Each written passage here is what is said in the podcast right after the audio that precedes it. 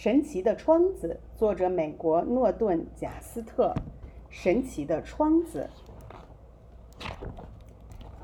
爷爷和奶奶住在城中心一座大房子里，有一条砖铺的小路通到他的后门。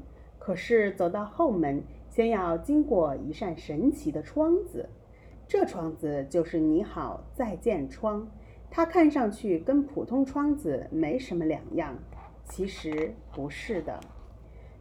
奶奶和爷爷通常都在厨房里，因此你可以爬上窗外那个大桶，敲敲窗子，然后马上把身子弯下来，不让他们看到是谁敲的窗子。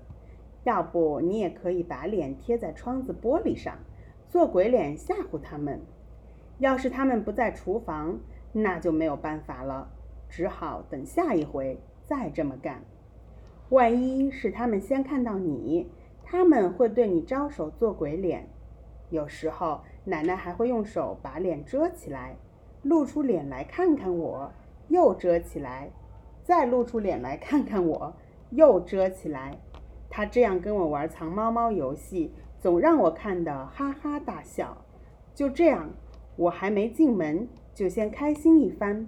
快快活活的打招呼问好。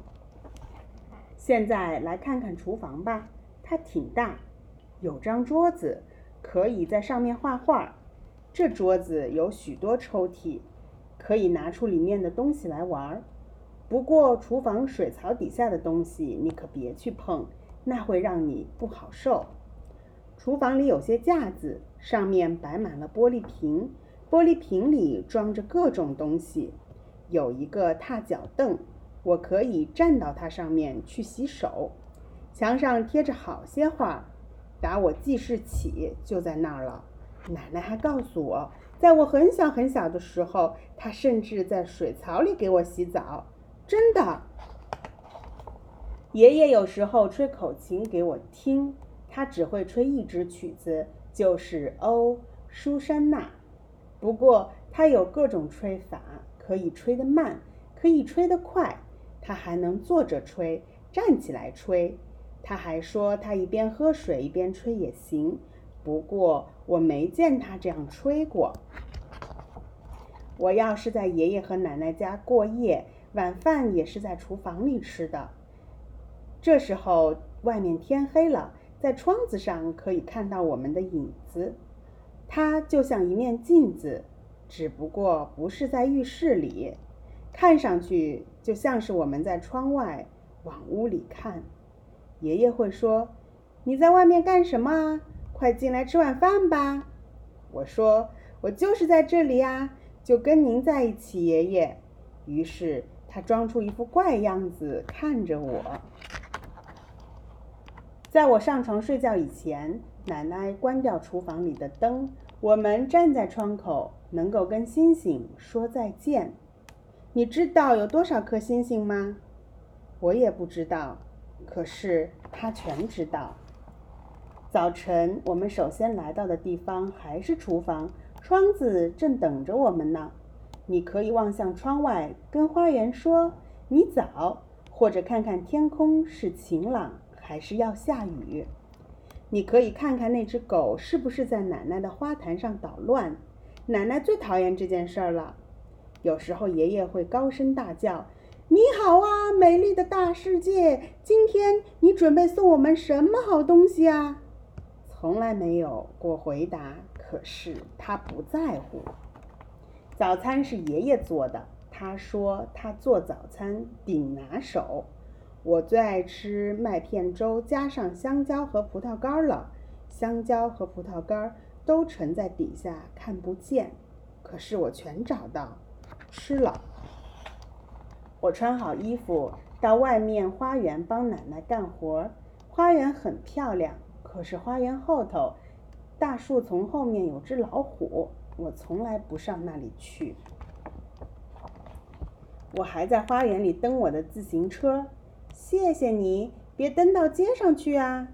我或者捡树枝、捡橡果，谢谢你，别拿到屋里来呀。要不我就在那里踢球。碰到天太热，爷爷会用水龙追着我喷水，我哇哇大叫，不要喷，爷爷，不要喷。等到他不喷了，我又求他再喷，奶奶只是摇他的头。玩累了，我进屋去睡一会儿，在起来之前，天下太平，什么事儿也没有。有时候我干脆坐在那里看《你好，再见》窗。奶奶说，它是一扇有魔法的神奇窗子，你想也想不到，猛一下子会有个什么人或什么东西出现。恐龙，恐龙绝种了，不大会来。送披萨的，我知道，他知道我爱吃辣香肠、奶酪披萨。英国女王，要知道，奶奶是英国人。女王会高兴上她这儿来喝喝茶，他们全有可能来，还会有许多人来。他们要是来了，我坐在这里会第一个看到。爸爸和妈妈下了班来接我，我很高兴，因为我知道要回家了。可我又很不高兴，因为我得离开爷爷和奶奶。一个人可以同时又高兴又不高兴，有时候就是这样。我们离开的时候，总是在这扇窗子前面停下来，我们抛吻说再见。从外面看，爷爷和奶奶的房子有很多窗子，可是你好再见窗却只有一扇，它就在最需要它的地方。等到有一天我有了自己的房子。我也要有这么一扇你好再见窗，到那时候，我自己可能也做了奶奶。我不知道那个爷爷会是谁，不过我希望他也会吹口琴。